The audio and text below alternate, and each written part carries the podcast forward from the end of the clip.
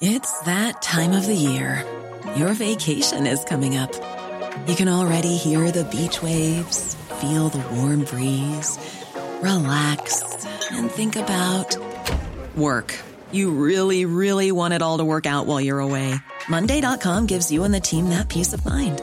When all work is on one platform and everyone's in sync, things just flow wherever you are. Tap the banner to go to Monday.com.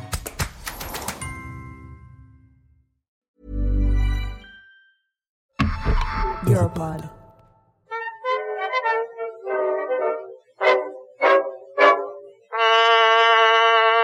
Et l'on retrouve encore M. Chaban-Delmas dans d'autres secteurs de l'actualité. Le, le, Premier ministre a l'habitude, depuis quelques mois, d'évoquer souvent ce problème. Il s'agit de l'habitat insalubre, autrement dit euh, des bidonvilles. Le point avec Christian Guy. Au plus tard, en 1972, il n'y ait plus du tout de bidonvilles, ni dans la région parisienne, ni en France.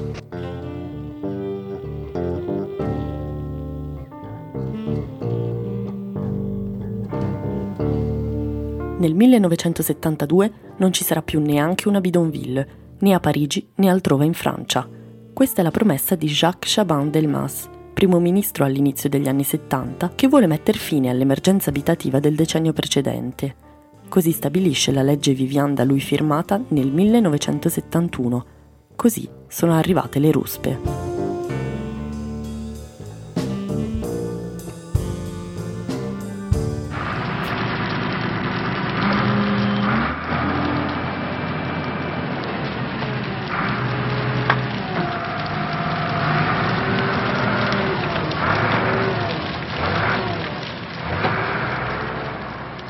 Privati delle loro baracche, agli abitanti delle bidonville era stato promesso un alloggio in casa popolare, ma gli sfollati sono tanti, troppi, i posti sono pochi.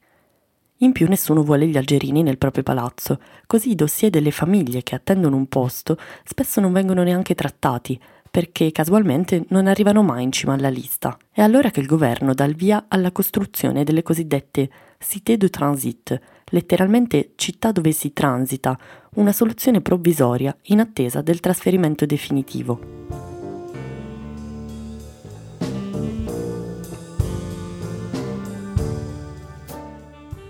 Ahmed Jamai, che abbiamo già incontrato nell'episodio precedente, è appena diventato maggiorenne quando la sua baracca viene demolita e la sua famiglia assegnata a un posto in Cité de Transit. Da anni i suoi genitori provano ad ottenere un alloggio in casa popolare, senza successo. Ma la gioia di vedersi finalmente assegnare un tetto, anche se provvisorio, si trasforma molto presto in grande delusione. Per la sua, come per tante altre famiglie, quella che doveva rappresentare una fase di passaggio di uno o due anni si trasformerà da provvisoria a definitiva. Après les bidonvilles, donc, euh, on est passé par le, les cités de transit. Dopo le bidonville siamo stati piazzati in queste cité. Era un altro step. Prima di passare in casa popolare dovevamo farci due anni nelle cité, che erano dei prefabbricati con dei guardiani e spesso, anzi la maggior parte del tempo, erano degli ex militari coloniali che ci parlavano, come fossimo in caserma. Questa soluzione provvisoria sarebbe dovuta durare due anni, poi avremmo avuto accesso ad un alloggio in casa popolare. Ci siamo rimasti per dieci anni, c'è chi ci è rimasto per quindici. E quanti anni avevi quando hai lasciato la Cité? Quando ho lasciato la Cité? Eh, avrò avuto sì e no 25 anni. Fin verso i 15 ho abitato in Bidonville, poi sono passato ai prefabbricati per dieci anni. Ricordo che lì non c'era l'acqua calda, non c'era la doccia né il riscaldamento, non, non c'erano giochi o un posto per i bambini, non c'era niente di niente. La mia cité era costituita da piccole case, una attaccata all'altra, un po' come hai presente le, le baracche da cantiere. Ecco, c'erano tre piccole camere, un piccolo salone con una cucina che si affacciava sullo spazio comune e una toilette. Ci vivevamo in undici. Noi eravamo otto maschi e una femmina, quindi per nostra sorella era ancora più difficile perché non aveva certo una camera tutta per sé. Non dico che facessimo turno per andare a dormire nel letto, ma sì, alla fine facevamo turno. Donc je dis pas qu'on dormait à tour de rôle, mais c'était pratiquement on tournait, on dormait à tour de rôle. Vraiment le, le passage euh, du bidonville à la cité de transit, Euh, n'a pas du tout euh, résolu les problèmes. No, il passaggio dalla bidonville alle cité non ha risolto il problema. Le cité sono state costruite durante il periodo della legge Vivian in tutta fretta, perché bisognava far sparire le bidonville e su questo il governo si giocava la sua credibilità. Quelle di Nanterre erano sicuramente le più simboliche, cosa che ha condotto a un trasferimento nell'urgenza di tutti gli abitanti di una zona in una cité. Questo meccanismo non corrispondeva nemmeno alla legge che invece proponeva di alloggiare gli abitanti in case popolari. Ma non c'era spazio per tutti. Le cité erano isolate e i militanti associativi o politici che frequentavano le bidonville scompaiono, perché d'altronde all'epoca si credeva che il problema fosse stato risolto. Al contrario, la gente viveva relegata in zone isolate in prefabbricati altamente infiammabili dove ci sono stati vari incendi e diversi incidenti, perché si trattava di alloggi di una qualità davvero estremamente pessima. La gente è stata fatta spostare seguendo la logica della segregazione. Non credo si potesse far peggio. Prendere tutti gli abitanti di una bidonville e spostarli d'un colpo solo, senza criterio, in prefabbricati isolati. Questo cambiamento che doveva essere una soluzione è stato vissuto molto male dalle famiglie che perdevano i loro vicini, le loro abitudini. Si ritrovavano lontani da scuola e posto di lavoro. Chi raggiunge in quel momento l'adolescenza si rendeva conto che non era normale abitare in un posto simile. Euh.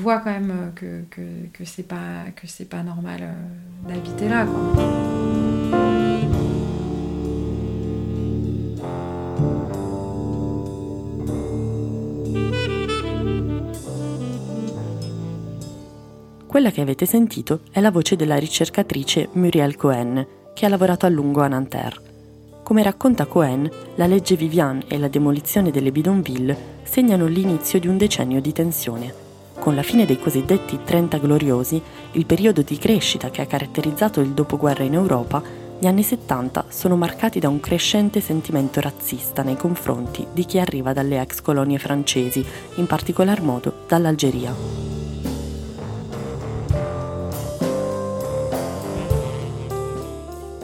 Da una parte gli uomini soli vengono raggruppati in alberghi gestiti dalla Sonacotralle, la Società Nazionale per la Costruzione di Alloggi per i lavoratori algerini. Dall'altra le famiglie finiscono nelle cité, le cité de transit. Entrambi sono luoghi di segregazione più che d'abitazione, dove vengono riprodotte le logiche del dominio coloniale. Ancora una volta, l'emergenza abitativa viene affrontata come una questione di sicurezza pubblica.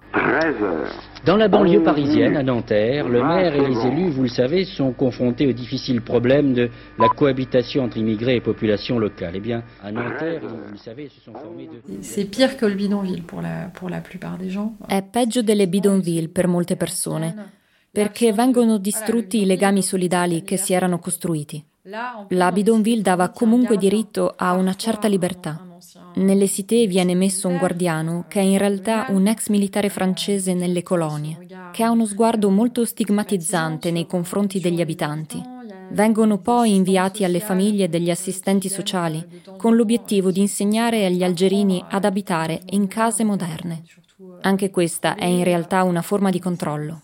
Questa situazione è molto umiliante per queste famiglie, che capiscono presto che il loro trasferimento è subordinato ad un comportamento di un certo tipo.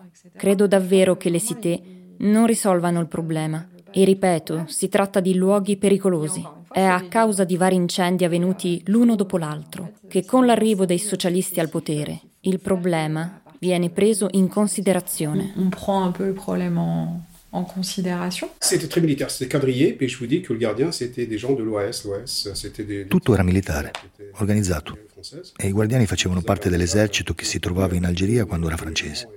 Loro ci parlavano in maniera cruda, violenta. E non vi dico come si rivolgevano ai nostri genitori. Era tutto un Ehi Mustafa, vieni qui! Ehi Sheikh! Così a 25 anni abbiamo vissuto una vera e propria crisi. E questo succede quando ti viene ripetuto tutto il tempo che sei uno straniero. E invece sei francese. Hai i documenti, sei francese. Così c'è chi è caduto nella droga, chi nell'alcol. Ho perso tanti amici all'epoca, nella cité André Dusset, vicino alla Senna. Oggi c'è un parco. Allora c'era la Cité e sopra ci avevano costruito un ponte per il treno. Così alle 5 del mattino bisognava alzarsi perché iniziava a passare il treno, uno ogni due minuti. Era difficile vedere la televisione la sera, perché ogni volta che passava tremava tutto e la tele non stava dritta. difficile de voir euh, la le soir parce que à chaque fois est passé, la la fait bouger. Donc c'était un peu comme.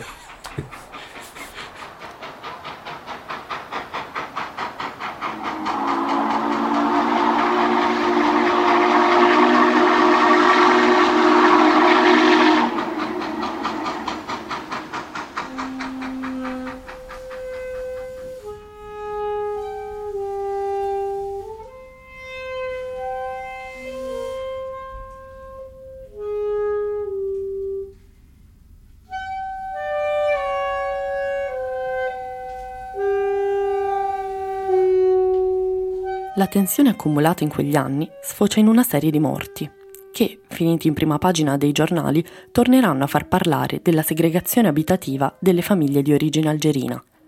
Tra il 1980 e il 1982 ben otto giovani delle Cité vengono uccisi dalle pallottole della polizia durante quelli che venivano chiamati i controlli di routine. La tensione esplode il 23 ottobre del 1982, quando Abdem Bighemia, 19 anni, viene ammazzato da Bernard Pepitou, il suo vicino, mentre sta rientrando a casa nella cité de transit di Gutenberg a Nanterre. La mattina dopo scrive il quotidiano Le Monde. La morte di un giovane immigrato ucciso da un proiettile sparato da una finestra, da un uomo che non può più, o meglio non vuole più, sopportare di vivere accanto ad un complesso residenziale interamente abitato da nordafricani, può considerarsi un fatto diventato banale? Questo ha dichiarato di aver sparato perché li considera rumorosi, a volte insolenti o addirittura ladri, ma soprattutto perché arabi. Allora ha preso la sua arma dall'armadio e ha tirato, alla cieca. Questo scrive Le Monde. Les frères, les sœurs et les amis d'Abdenbi se manifestent avec dignité et fierté en une marche silencieuse pour rendre hommage à notre martyr Abdenbi. Et ceci pour exprimer notre colère rentrée. Come racconta il blog della Cité Gutenberg, dove gli abitanti raccontano e conservano ancora le memorie di quegli anni, questa morte ha dato il via ad una serie di proteste per chiedere quel trasferimento in alloggi popolari promesso e mai ottenuto. Di comune accordo, gli abitanti della Cité, dopo aver espulso il guardiano, hanno iniziato uno sciopero dell'affitto rifiutandosi di pagare per vivere in condizioni indegne. Mon père, il a travaillé, je crois, peu- plus de 40 ans en France. Mio padre ha lavorato più di 40 anni in Francia, quindi direi che lui da solo ha costruito non so quanti chilometri di autostrada, non so quanti condomini e non aveva comunque diritto a una casa. Mio padre aveva una doppia delusione che non ci mostrava, ma noi abbiamo cominciato a percepire con gli anni. Si diceva, ho scelto di far vivere i miei figli in un paese dove domani avranno così tanti problemi.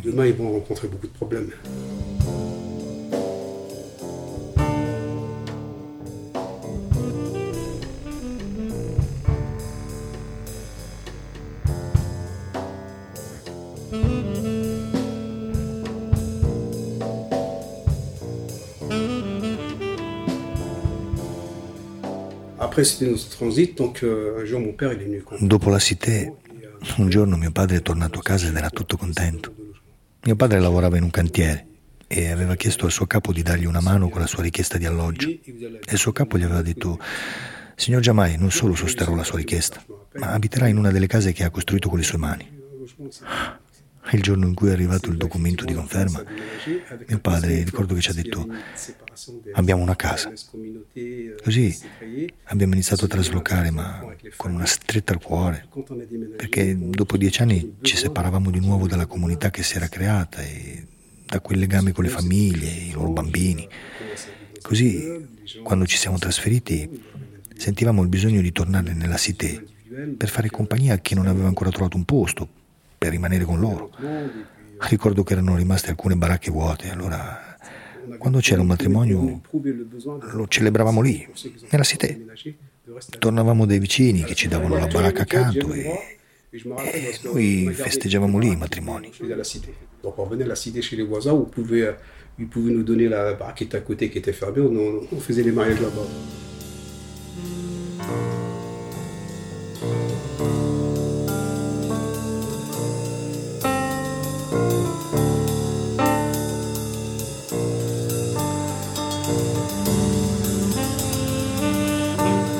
Per Ahmed Jamai gli anni nella Cité sono sinonimo di provvisorio. Abbiamo sempre vissuto nel presente senza poterci proiettare nel futuro, senza poter costruire, racconta. Come è successo con le bidonville, la demolizione in ritardo della maggior parte delle cité de transit e l'accesso alle case popolari non costituisce la soluzione definitiva all'emergenza abitativa delle famiglie di origine nordafricana. È così che sulle macerie dei prefabbricati nasce la banlieue, la banlieue come luogo, la banlieue come status sociale. Ancora una volta, le finestre dei condomini, delle torri e delle barre della periferia sono lo specchio degli errori di valutazione nell'elaborazione delle politiche per l'integrazione. A raccontarlo più avanti sarà proprio la figlia di Ahmed Jamai, Yasmin, 19 anni.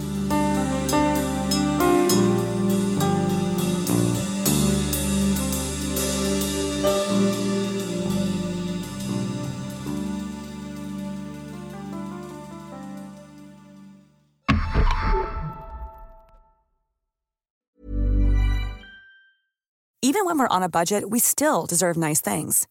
Quince is a place to scoop up stunning high-end goods for 50 to 80% less than similar brands. They have buttery soft cashmere sweaters starting at $50, luxurious Italian leather bags, and so much more. Plus, Quince only works with factories that use safe, ethical, and responsible manufacturing. Get the high-end goods you'll love without the high price tag with Quince. Go to quince.com/style for free shipping and 365-day returns.